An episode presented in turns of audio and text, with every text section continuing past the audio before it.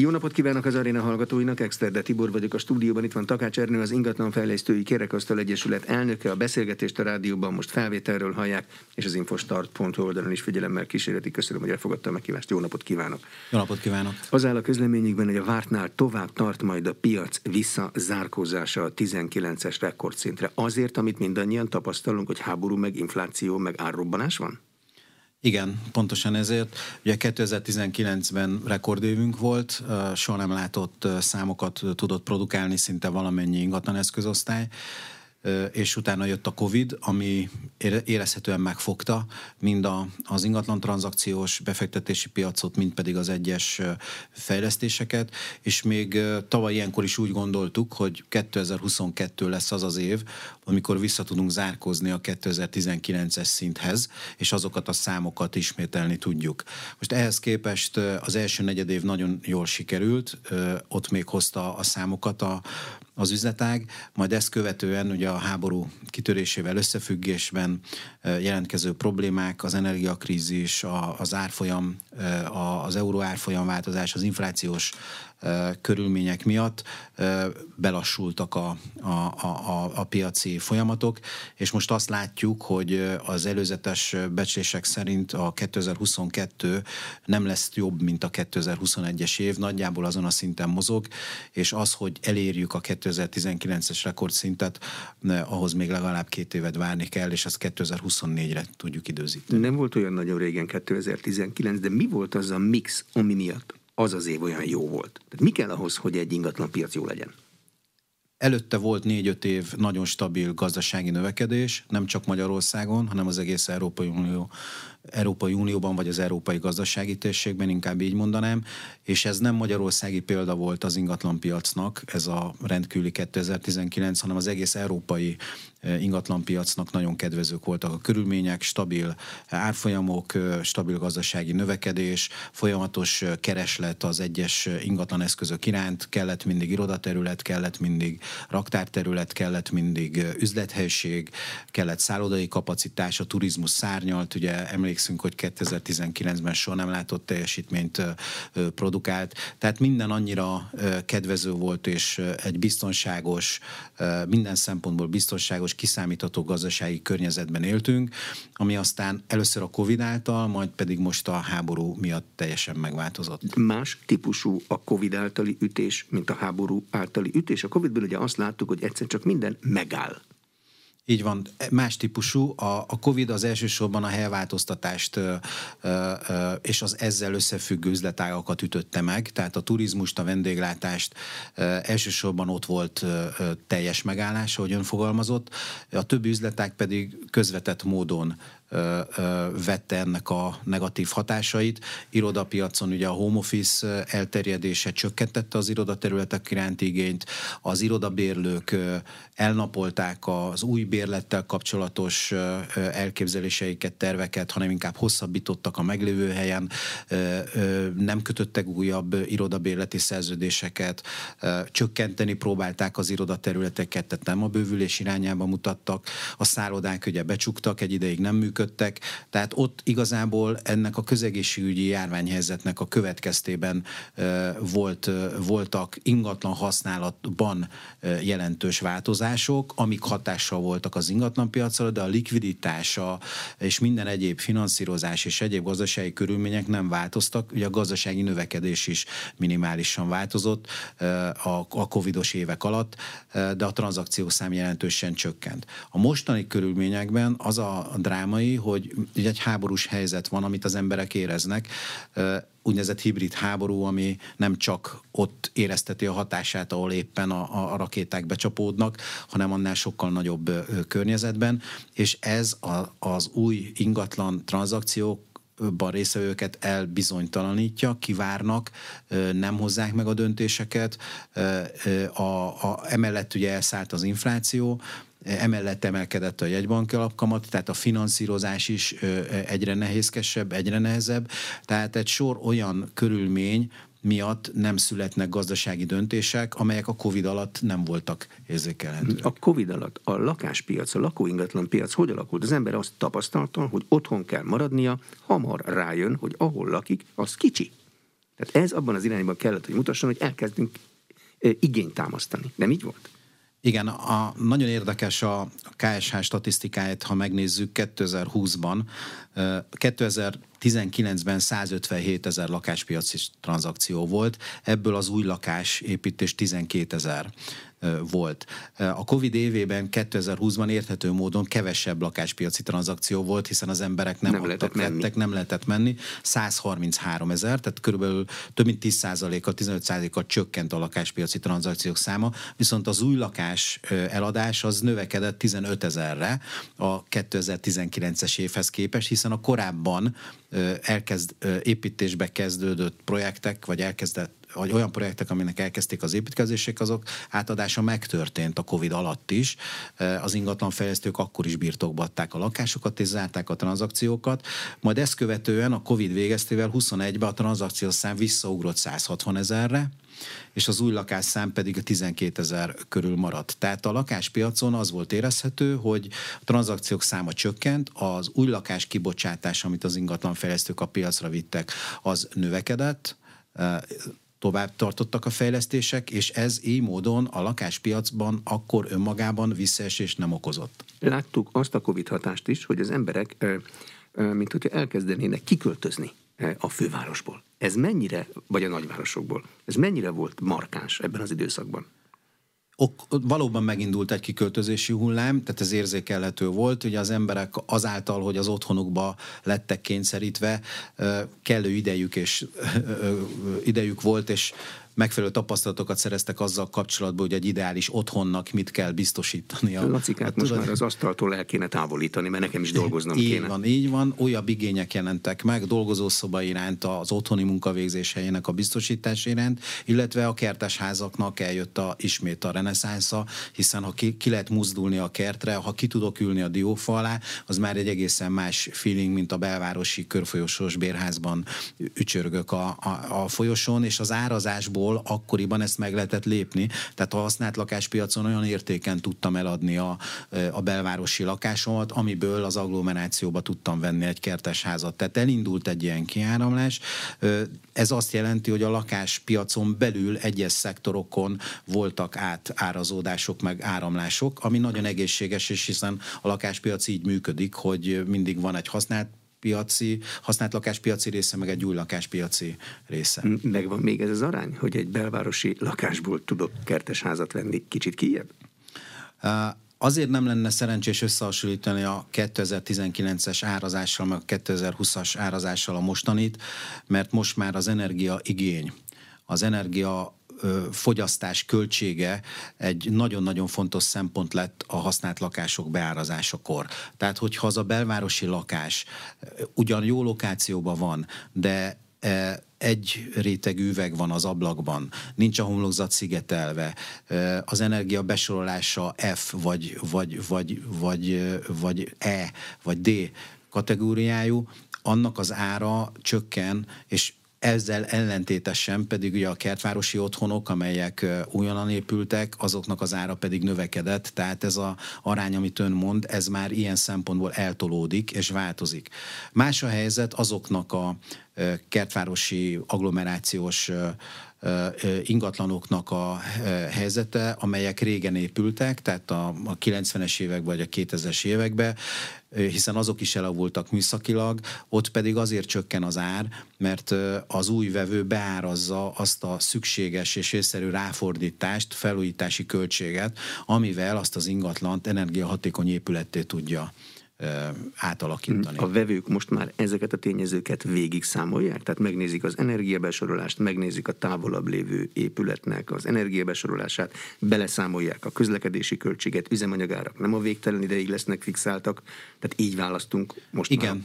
Azt lehet mondani, ami már talán Valamelyik évben ebben a műsorban is elmondtam, hogy örvendetes az, hogy Magyarországon a lakásvásárlók tudatos döntéseket hoznak a svájci frank hitelválság óta. Tehát 2013-14-től nyilván a szabályozásnak köszönhetően, meg a rengeteg negatív és szomorú történetnek köszönhetően az, az új lakásvásárlók, illetve a lakásvásárlók általában nagyon átgondolják, megfontolják a döntéseiket, és ezeket a körülményeket beépítik a döntésükbe hát megnézik azt, hogy nem csak azt nézik, hogy hol van, az adott esetben az a, az, az ingatlan. hanem nem azt, minden a lokáció. Nem most minden már. most már a lokáció. Az életminőség mellett bejönnek a, a hétköznapi rezsi költségek is, mint, mint olyan tényezők, amelyek miatt például egy 12. kerületi villalakásnak a rezsie adott esetben magasabb lenne, mint az elérhető bérleti díj, amire én az bérbe tudom adni egy, egy, egy valamilyen jól kereső menedzsernek vagy bérlőnek. Tehát ott is átárazódás van az energia igény, az energia szükséglete az ingatlannak a teljes ingatlanpiacot át fogja formálni, nem csak a lakáspiacon, hanem az iroda és minden egyéb kereskedelmi ingatlan esetében is olyan fajsúlyú változás lesz, ami én azt gondolom, hogy a mostani negatív, összessége negatív körülmények között talán az egyetlen pozitívum, ami hosszú távra majd érezhető pozitív változásokat fog okozni az ingatlanpiacon. A vásárlók képesek lesznek megérteni ezt a pozitív változást, egy magasabb minőségű, energiahatékonyabb épület előállítása is valószínűleg többe fog kerülni, mint amely ilyen képességekkel nem rendelkezik. Hosszantávon ki fogják számolni, hogy ez lesz a jó? Igen, már most is számolják, ugye először bérlőként számolják, tehát jellemzően azok, akik bérelt lakásban laknak, ők már tudják azt, hogy mennyi a, a, a rezsijük, mennyi a, a gázszámla, és már esetleg már változtattak is, tehát már fel is mondták a, a, a korábbi bérelt lakást, és egy olcsóbb rezsi lakásba költöznek, és ez, ez az információ átszivárog nyilván a, a, a, a új lakásvásárlók közé is, és ők is nézik azt, hogy milyen besorolású az ingatlan. Azt kell elmondani, hogy a, a professzionális ingatlan fejlesztők, akik értékesítési célra társasházi lakásokat építenek, azok már az elmúlt években is BB, tehát a második legjobb besorolású e, energiahatékonyságú épületeket hoztak létre és adtak el, de most a egyértelmű irány az AA kategória, tehát a legjobb energetikai hatékonyságú kategóriát értékesítik, tehát ilyen szempontból a, a fejlesztők próbálnak a piaci, a, keres, a, a vásárlók igényeihez igazodni, és egyébként egy észszerűen működtetett, korszerű, energiahatékony lakást biztosítani a vásárlóknak. Az, hogy ez a felár, ez úgymond mekkora, ez így külön nem, ér, nem érzékelhető, hiszen ez a piacban beározódott már az elmúlt évek folyamán és ez így külön felárként nem jelenik meg. De ha beárazódott és nincs rá külön felár, akkor egy vevő jól tud különbséget tenni egy A meg egy B minőségű energiahatékonyság között? Vagy az A húzza magával a B-t is? Igen, a, vás, a vásárlót segíti egyrészt a értékesítő kollega, aki elmondja neki a különbséget a, az egyes kategóriák között, meg a finanszírozás is, hiszen azért volt egy zöld NHP hitel a lakosságnak is, ahol a BB, legalább BB besorolású lakásokra lehetett fix két és fél százalékos kamaton hosszú távra lakásfinanszírozást szerezni, szerezni. Ez a forma, amit az MNB behozott, ez egyébként ez megmaradt, csak a keret kiürült, ugye 8-10 hónap alatt kifogyott, annyira népszerű volt. Tehát azért sok mindenki, a finanszírozó is, a fejlesztő is ösztönzi a vásárlót arra, hogy ez legyen nála egy szempont, amikor kiválaszt egy, egy fejlesztést a használt lakások esetében, pedig nyilván ugyanez a szemlélet megjelenik.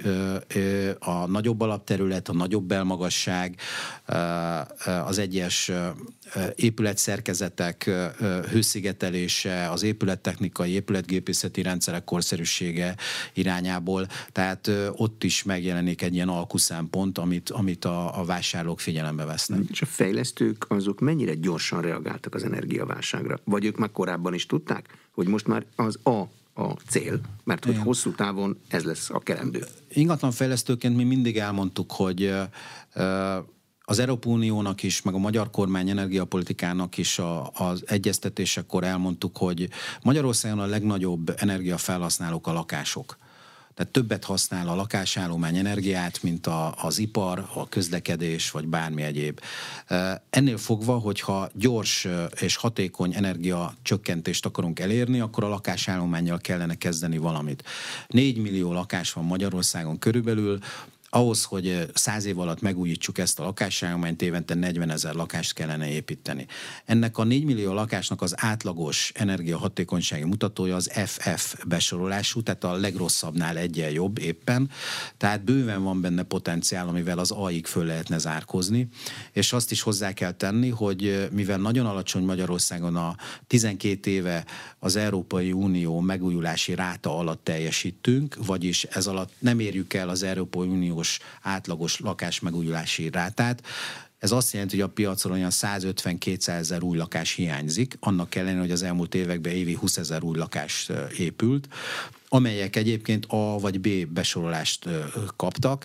Tehát körülbelül a 4 milliós lakásállománynak a nem egész 10%-a az, ami korszerű energiahatékonysági szempontból, a másik 90%-a az, az felújítást igényel, és nagyon sok pénzt, hogy energiahatékonyan lehessen működni. Tehát ez egy, az ingatlan fejlesztők ezt a folyamatot mindig is ösztönözték, mindig is azt mondták, hogy hogy ha már új lakás épül, akkor annak a legmagasabb energiahatókénységi mutatóval kell rendeznie, hiszen ez egy versenyelőny a használt lakással szemben. De a száz év az azt jelenti, ha annyi idő alatt kell megcsinálni, hogy az alatt a régi épületállományt azt teljesen le kell radírozni? Vagy abba lehet olyan fejlesztést csinálni, csak drágábban, mint az egy azt, új épületnél? Az azt jelenti, hogy ugye szűnnek is meg lakások, tehát ilyen 5000-es nagyságrendben szűnnek meg lakások ebből a 4 millió lakásállományból, összeborulnak, összedőlnek, lebont elrontják őket. Nem, az azt jelenti, hogy fokozatosan ezt a lakásállományt a, pótolni kell, elbontani, újrahasznosítani, lakóépületből szállodát csinálni, vagy egyéb módon újra más funkciót váltani, hogyha az ott éppen megoldható és, és, és, és kivitelezhető, vagy felújítani. És ugye erre a kormánynak volt erre ez év végéig még van otthon felújítási programja, tehát hogy nyilván a kormány is mögé állt ennek a, ennek a folyamatnak, tehát ezzel is kezdeni kell valamit. A részpiacok közül még mindig a lakóingatlan piacnál maradva, itt milyen folyamatokat látnak előre, és meddig? Mi befolyásolja az emberek döntését, meg azt, hogy mennyi pénzük van? Igen, amikor egy, amikor egy lakófejlesztő elkezd egy projektet, akkor három évre kell előre gondolkodnia. Tehát onnantól kezdve, hogy kiválasztja a helyszínt, megvásárolja a telket, megtervezteti az ingatlant, leengedélyezteti, megkeresi a kivitelezőt, ő neki akkor már tudni kell, hogy körülbelül három év múlva fogja átadni azokat a lakásokat, kettő és három év múlva, és akkor éppen milyen források, finanszírozás lesz elérhető, hol lesz az árazás, hol lehet tenni az árakat. A tőkét kell, finanszírozást kell szerezni a fejlesztéshez, ezt általában a banki finanszírozásban oldják meg a fejlesztők. A banknak van egy előértékesítési elvárási kötelezettsége, amit a fejlesztők nem szeretnek, hiszen két évre, e, e, két évre előre eladni valamit valamilyen áron, az mindig kockázat, hiszen hogyha az ára, a eddigi évek tapasztalata az volt, hogy dinamikusan növekedtek az árak, ez alatt a két év alatt is, tehát két év alatt lehet 30-40 százalékot veszíteni a, az új lakás árán. Ezzel a vevők jól járnak, tehát ez a vevő, ugye, aki hamar dönt, az előértékesítésbe vásárol, mire átveszi a lakását, már többet ér, mint amit ő a szerződésben kifizetni vállalt. Úgyhogy ez egy állandó ilyen érdekellentét, tehát a fejlesztőknek nagyon nehéz két-három évre előre gondolkodni, de ezek ezeket a teszteket, ezeket a vizsgálatokat előzetesen elvégzik, hiszen a projektnek be kell fejeződnie, tehát félbe maradt lakófejlesztés nem lehet, és egyébként nem is volt, tehát az elmúlt 6-8 évben, ha megnézzük, a professzionális fejlesztőknek a projektjei mind-mind sikerrel lezárultak, és, és megvalósultak. Nehéz ügy. Ami a legnehezebb, amit ön is említett, hogy a vevőknek lesz rá pénze című kérdés, ugye jellemzően a ha a lakást valaki befektetési célra vásárolja, akkor van akkor nem lakhatási célal, bérbeadással, rövid vagy hosszú távra, általában mindig van valami forrás erre, egy örökölt lakás, amelyet értékesítenek, egy másik lakást, amit eladnak, és azt újabb lakásba fordítják, egyéb jövedelmi helyzetben beállt kedvező körülmény miatt ők vesznek valamit, mint egy befektetési terméket, és ők kevésbé finanszíroznak hitelből, ők lehet, hogy a teljes vételát kifizetik. A lakhatási célú vásárlásnál családalapítási támogatások, otthon teremtési támogatások fi, igénybevétele nagyon gyakori és teljesen megszokott, sokkal nagyobb arányban.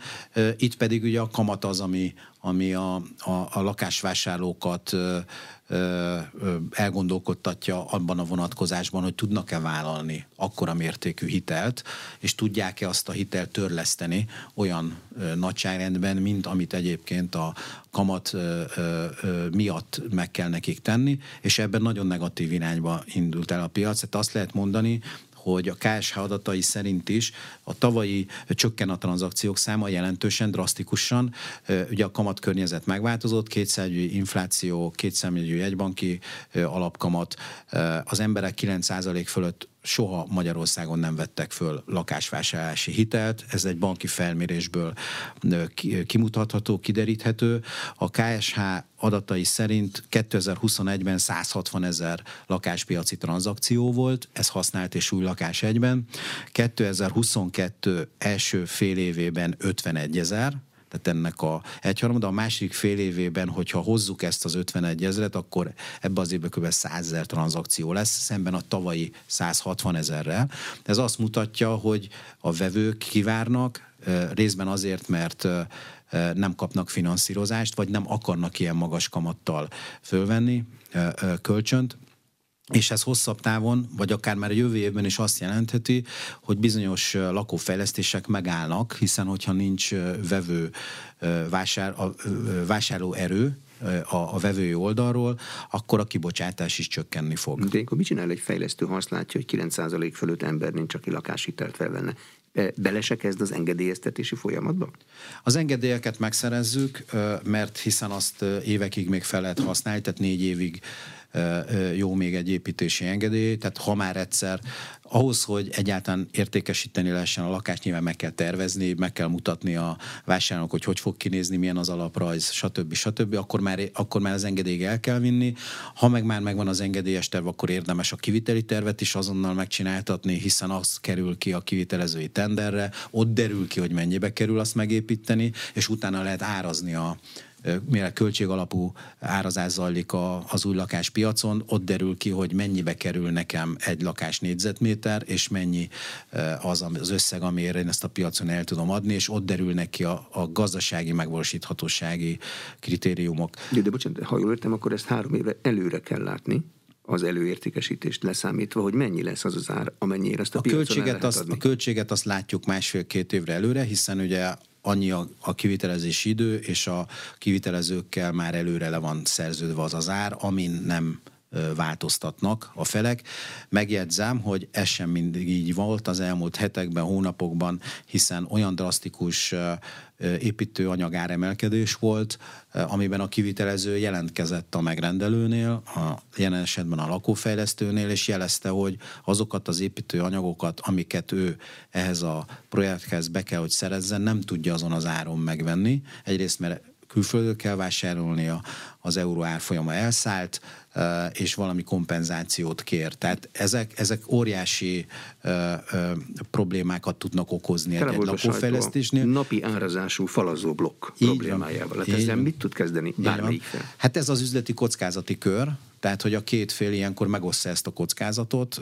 Jellemzően az üzleti érdekek mentén mindig megszületnek a kompromisszumok, és a, a lakásvásárló a nap végén megkapja a, a, a lakását azon az áron egyébként, amivel ő leszerződte a, a fejlesztőnél korábban. Tehát, hogy mindig vannak megoldások, nagyon jó a kapcsolat a kivitelezői körrel, bár rengeteg vita van, és ahogy egyébként egy magánépítkezésen is, amikor ugye a köművessel a, a, az építető magánszemély gyakran konfliktusba keveredik, de azt lehet mondani, hogy megvannak azok a technikák, amivel, amivel ezt a érdekelentétet lehet kezelni.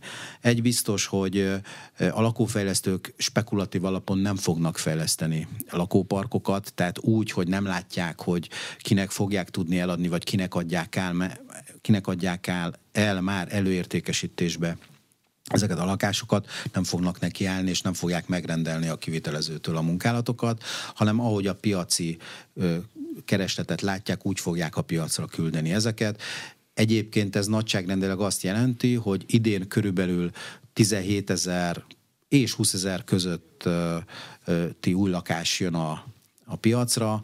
Ennek fele családi ház, ami magánszemély, természetes személy beruházás, üzleti fejlesztés 10-11 ezer lesz körülbelül, hogyha a lakás finanszírozásra nem lesz megoldás az elfeledkező hetekbe, hónapokba, akkor meg fog állni az értékesítés, akkor a lakófejlesztők visszafogják a kibocsátást, és akkor felennyi új lakás fog épülni jövőre, tehát kb. 5000 ami csak azért mondom, hogy a mindenkori legalacsonyabb lakásszám, a mélypont az 2009-ben volt, akkor 1500 új lakás épült egy évbe, tehát akkor megyünk lefelé. Hogyha sikerül megoldani a finanszírozást egy átmeneti időre, akkor tudják tartani a lakófejlesztők ezt a kibocsátási számot, ezt az évi 10 ezerhez hozzájön még ennyi családi ház, tehát ez a 20 ezer új lakás az körülbelül akkor tartató lesz. Ennek érdekében egyébként az IFK készített is egy, egy, egy javaslatot, amiben azt javasoljuk a kormánynak, hogy fontolja meg a kamattámogatott lakáshitel bevezetését a lakásvásárlóknak. Ezeknek a feltételeiül mi azt szabnánk, hogy új lakás, vásárlásához le- lehetne igénybe venni, olyan új lakás vásárlásához, amely 2024. január 1 után kerül átadásra, vagyis 2024. január 1 után lenne ezt a hitel, kellene ezt a hitelt kifizetni, ezt a támogatott hitelt, és olyan új lakásra, ami AA kategóriájú, tehát a legmagasabb energiahatékonyságú besorolású új lakás. Úgy gondoljuk, hogy a kedvezményes kamatú hitel kamata az 5% lenne, mégpedig azért számoltuk így, mert úgy érzékeljük, hogy kereslet van a lakások iránt, csak finanszírozás nincs, és hogyha ezt a kormány meg tudná oldani, akkor lenne finanszírozás is, és ezt a volument, ezt az építőipari kapacitást, ezt a kibocsátási kapacitást sem kellene visszaépíteni a lakófejlesztőknek, ami nemzetgazdasági hatású csökkenés is lenne azt gondoljuk, hogy a jegybank prognózisa szerint ugye jövő év végére már egy számjegyűvé csökkenhet az infláció, tehát 900 százalék, 9 százalék körül infláció lenne 23 év végén, akkor 24 januárjától az 5 százalékos kamattámogatott hitel nem akkora veszteség a kormánynak, viszont hogyha tovább csökken a infláció a következő években, akkor előbb-utóbb eléri ezt a kamattámogatást, tehát egy-két éves segítségről lenne szó, aminek egyébként a hatásai nem a 23-as költségvetésben, és nem a 24-es költségvetés elején jelentkeznének, hanem inkább a 24-es költségvetések másik felében. Tehát, hogyha azok a prognózis prognózisok, amik a fellendülésre vonatkoznak, igazak, akkor ez e, viszonylag kis e, költségvetési hatással járna, viszont a lakáspiacot stabilan e, tudná tartani.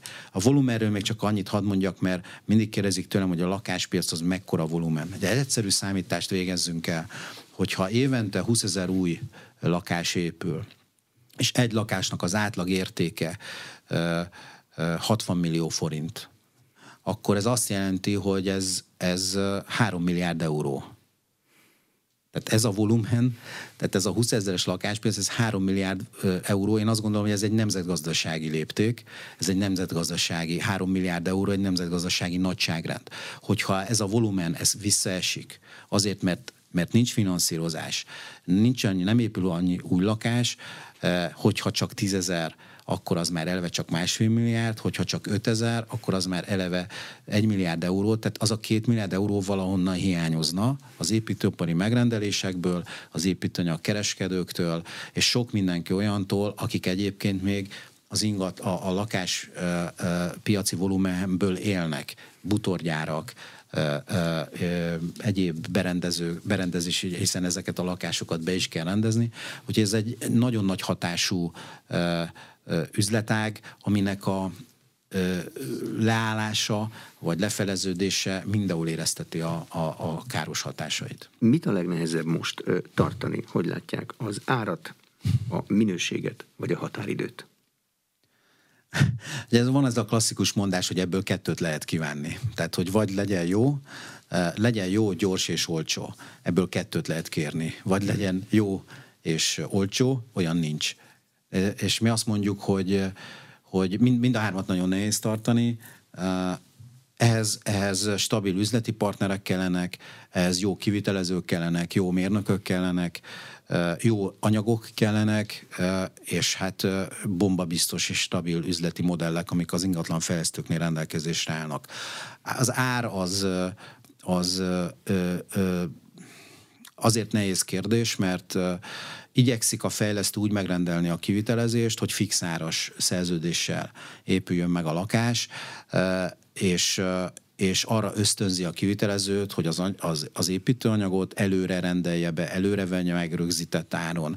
Tehát ne egy év múlva rendeljen, mert nem tudjuk, hogy egy év múlva mennyi lesz, és uh, igyekszünk azt is elérni, hogy, hogy versenyképes munkadíjon dolgoztassa a, a szakmunkásokat, ami egyébként azért nehéz számukra, mert munkaerőhiányjal küzdenek, tehát nyilván meg kell fizetni azt a szakembergárdát, akik, akikkel megépíteti, tehát az árba ez a nyomás, ami, ami nagyon nehéz. A minőséggel én azt gondolom, hogy óriási fejlődés volt, tehát az elmúlt tíz évben azt lehet mondani, hogy a minőség terén óriási erőlépés volt. Elsősorban a professzionális ingatlanfejlesztők által épített több lakásos lakótömbök vagy társasházaknak a fejlesztésénél ez érzékelhető. Most már okos otthonokat árulnak a, a lakófejlesztők, a kategóriában én azt, azt gondolom, hogy kiváló minőségben a lakás átadásoknál sokkal kevesebb a minőségi probléma. Hogy ha valaki épít egy 250 lakásos társasházat, ott 250 műszaki ellenőr fogja átvenni tőle a lakást, és ők mindent nagyon figyelmes és körültekintően átnéznek, amikor átveszik a műszaki átadás átvételi jegyzőkönyvben a, a, a lakásukat. És ez végül is jó mindenkinek. Ez mindenkinek jó, és a kivitelezés arra van ösztönözve, hogy minőségi munkát teljesítsen, úgyhogy a minőséggel talán a, a, a legkevesebb a probléma. Az idő az, az sajnos nem tartható, tehát nincsen olyan, szinte nincsen olyan lakóprojekt, amely ne csúszna egy-két hónapot, de ennek nem csak a, ennek, ennek nagyon összetett okai vannak. Az ingatlanfejlesztői kerekasztal számos javaslatot kidolgozott már, és kezdeményezést tett a kormány megfelelő szervéhez, hogy rövidítsük az engedélyes időszakokat, a használóvételi engedély kiadását, mert végső soron a használóvételi engedély kiadása után kell kifizetni a vételárat. Ugye jellemzően az ingatlanfejlesztők 20-80 százalékban kérik el a vételárat, 20 százalékot előszerződésben, 80 százalékot pedig a használvétel engedély kiadása után kell megfizetni a vásárlónak, és hogyha ez a használvétel engedély kiadása késik, két hónapot, három hónapot, négy hónapot, utána tudják bejegyeztetni a földhivatalban azt a lakást, mint önálló albetétet, utána lehet a lakást finanszírozó banknak a jelzárójogát bejezni az ingatlan nyilvántartásba, és utána tud csak fizetni a bank, és utána kapja meg a fejlesztő a vételárat. Tehát és a kettő közötti időt finanszírozni kell. És a kettő közötti időt finanszírozni kell valakinek, tehát hogyha ezeket az időket tudjuk rövidíteni, akkor, akkor, akkor gyorsulhat a, a, a lakásfejlesztés, és van még egy körülmény, ami egyébként minden ingatlanfejlesztésnek igaz, ez a közmű rákötések.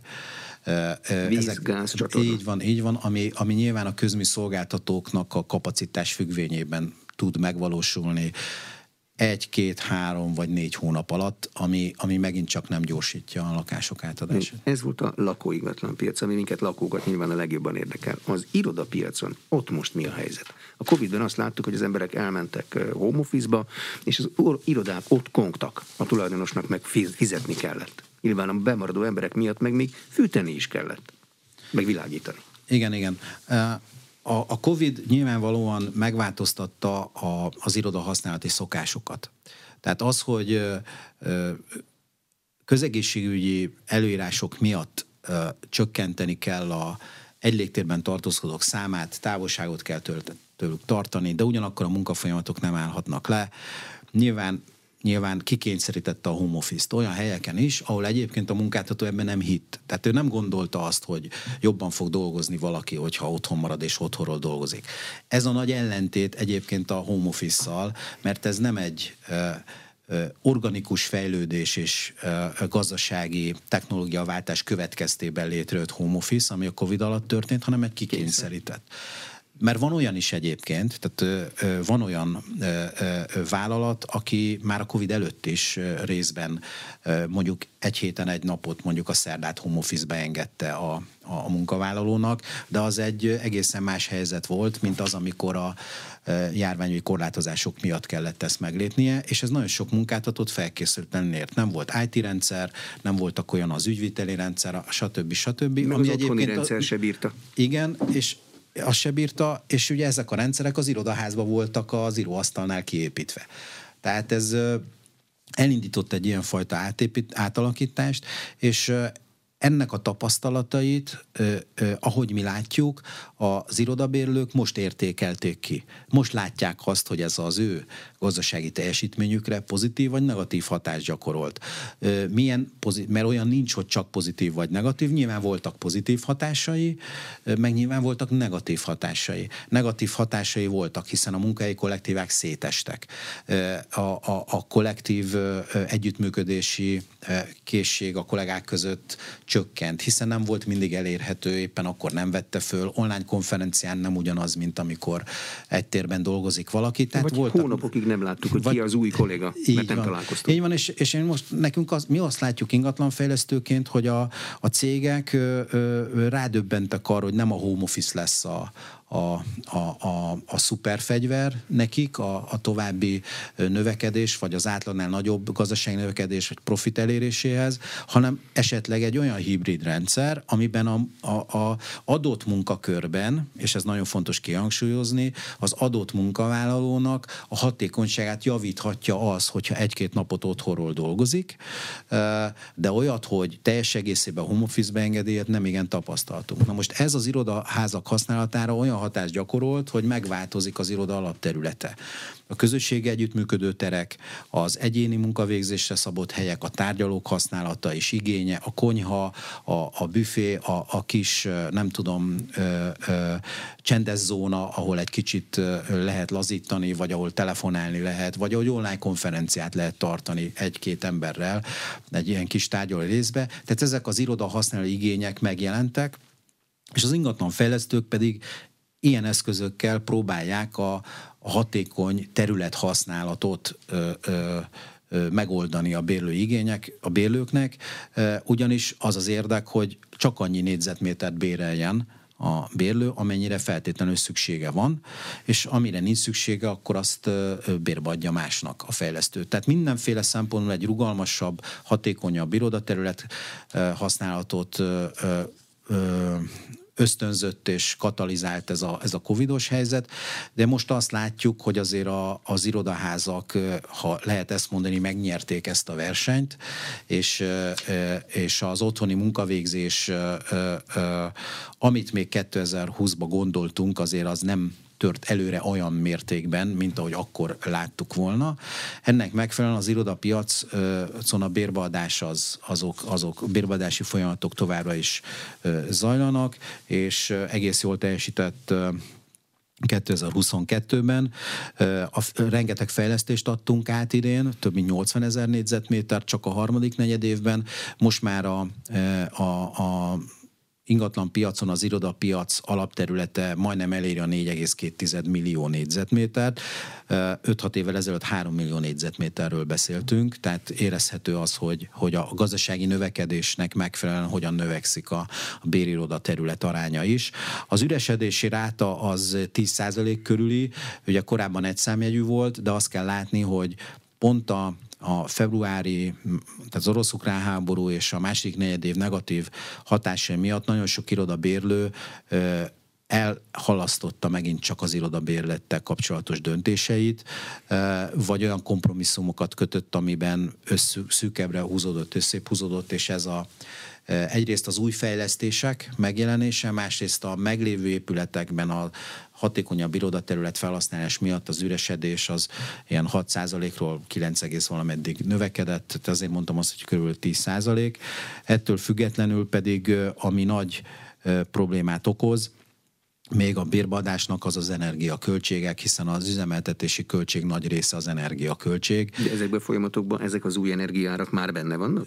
Vagy most, majd most, kezdődnek, most kezdődik a beárazá, beárazásuk, hiszen a fűtési szezon elindításával nyilván az eszkém gázár és a, a fűtési költségek, meg a villanyáram költségek, ezek most fognak majd jelentkezni, és uh, nyilvánvaló a bérlő nem nézi azt, hogy ő most mennyi bérleti díjat fizet és mennyi üzemeltetési költség, hanem a kettőt együtt nézi. És azt kell megtermelnie. Azt kell neki kitermelnie, és a, ő, ő éppen ezért nagyon költségérzékeny.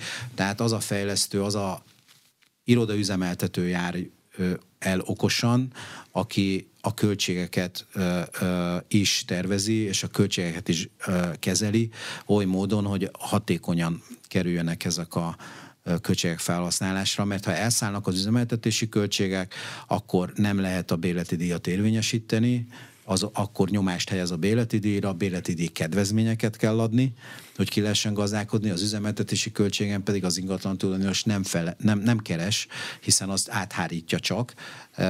Ezáltal, hogyha csökken a bérleti díj bevétel, akkor csökken az épületének az értéke is. Lehet tervezni egy ilyen energiaválsággal, amikor látjuk, hogy még településeknek sem mindig van a következő évre szerződésük, és az áldja a sorsát, akinek mondjuk hosszabb távú szerződése vannak. Mit csinál ilyenkor egy fejlesztő? Nem ő köti az energiaszerződést. Én azt gondolom, hogy a, a professzionális ingatlanfejlesztők azért már ebben előre jártak, tehát ő, nekik ez, ugye az új, az új irodáház fejlesztések szinte kivétel nélkül minimum BB besorolású ingatlanok voltak, hatékony épülettechnikai rendszerekkel, hatékony szerkezettel, hőszigetelt, többréteg üvegezéssel, tehát nem csak kívülről csillognak, villognak, hanem ezek az épületek tényleg annyira fejlett épület technikával rendelkeznek, hogy szinte maguktól el tudnának indulni is adott esetben.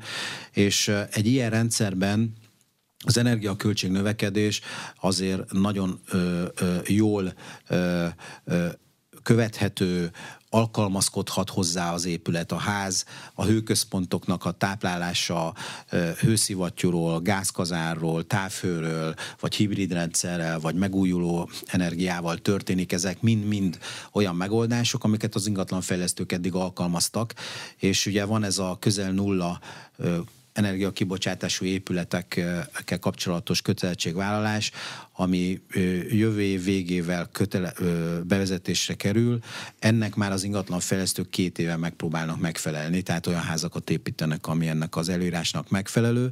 Tehát én azt gondolom, hogy az új házak kivétel nélkül energiahatékony épületek. Amire a másik dolog, amit ön említett, hogy meg kell venni azt az, azt az áramot, meg kell venni azt a gázt, hogy azt melyik épület üzemeltető, hogy milyen technológiával veszi. Van, aki heti árazás szerint tőzsdei áron vette eddig is, mert nagyon jó áron vette. Voltak olyanok, olyan ingatlan üzemeltetők, akik adott esetben két évre leszerződtek egy árat, és mondjuk, hogyha valaki tavaly erre az évre, meg a jövő évre 56 forintért vette kilovattóránként az áramot, az most nagyon jó járt, mert ő ezt a kockázatot akkor lefedezte egy egyszerű energiakereskedelmi szerződéssel, és így a bérlőit is kedvező helyzetbe tudja tartani. Tehát a bérlőknek nagyon meg kell nézni, hogy kinek a ingatlanába bérelnek, hogy ott van-e ilyen körültekintő szakértelem, ami az ő energia ár kockázatokat is mérsékli, vagy csökkenti, és ez egyébként az épület tulajdonosának, meg üzemeltetőnek egy versenyelőnyt is jelent a többi épülettel szembe.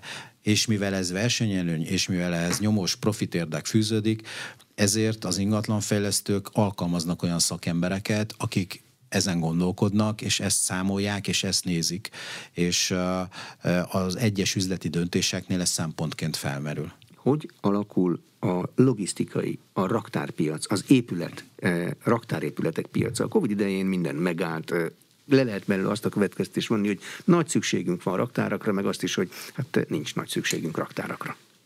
Azt lehet mondani, hogy 2019-ben, 2019-ig, 19 végéig az ipari logisztikai szegmens egy, egy stabil, minden évben fölülteljesítő szektor volt, egy organikus növekedéssel, hiszen óriási logisztikai potenciál van Magyarországon. Magyarországon az ellátási rendszerek, ugye nem épült még ki az autópályahálózatunk, most kezd kiépülni, a, a Schengen övezeten belüli, a Schengen övezeten kívüli logisztikai igények, elvárások, áruszállítási kapacitás, online kereskedelmi betörés, stb. stb. Hogy ezeket mind figyelembe vesszük, Magyarország nagyon alulfejlesztett. Ebből a szempontból óriási növekedési potenciál van ebbe a szektorba. Ennek ellenére 2019-ig még is ilyen kis lépésekben minden évben, de stabilan fejlődött.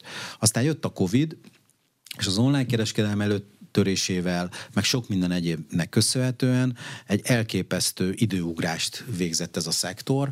Iszonyú mértékben növekszik a piac, tehát azt lehet mondani, hogy 2020 óta száguld az ipari logisztikai piac.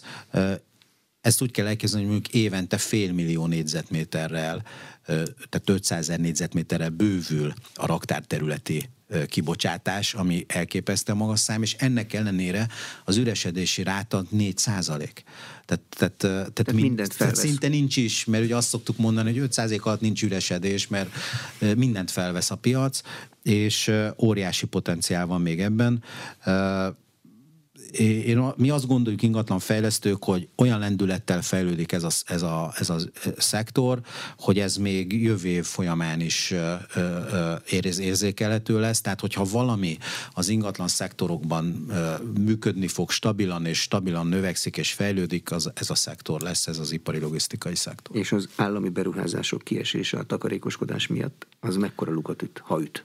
Ö, Nyilván érzékelhető lesz, több szempontból lesz érzékelhető ez, hogy, hogy az állami beruházásokat visszafogja a kormány. Egyrészt az építőiparban több kapacitás marad, ez tehát jó. azok, amik, ez, ez nekünk jó, hiszen a versenyhelyzet akkor növekszik, és e, ezáltal az árverseny növekszik, és ezáltal a építési költségeknél egy jó tenderrel előnyösebb feltételeket lehet elérni.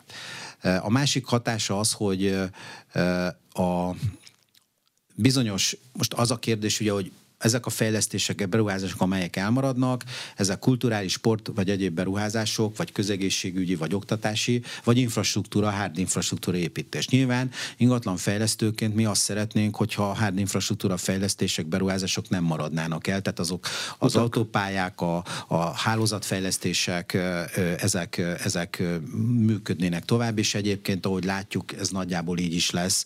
Tehát ez, ez pedig a üzleti infrastruktúra miatt fontos, hiszen hiszen jellemzően ugye az üzleti infrastruktúrát az állam és az ingatlanfejlesztők biztosítják, e, és ennek összhangban kell lenni.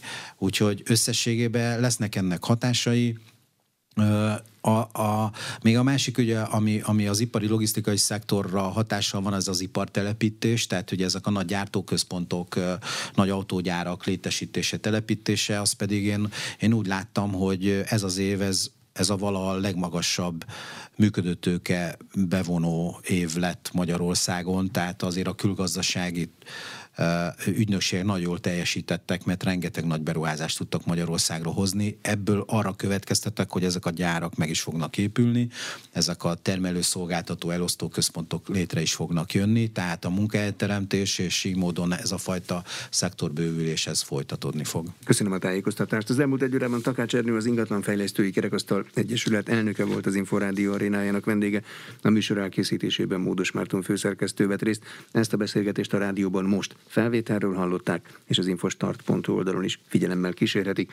Ha a beszélgetést érdekesnek találták, akkor kérem iratkozzanak fel az Inforádió YouTube csatornájára. Köszönöm a figyelmet, Exterde Tibor vagyok.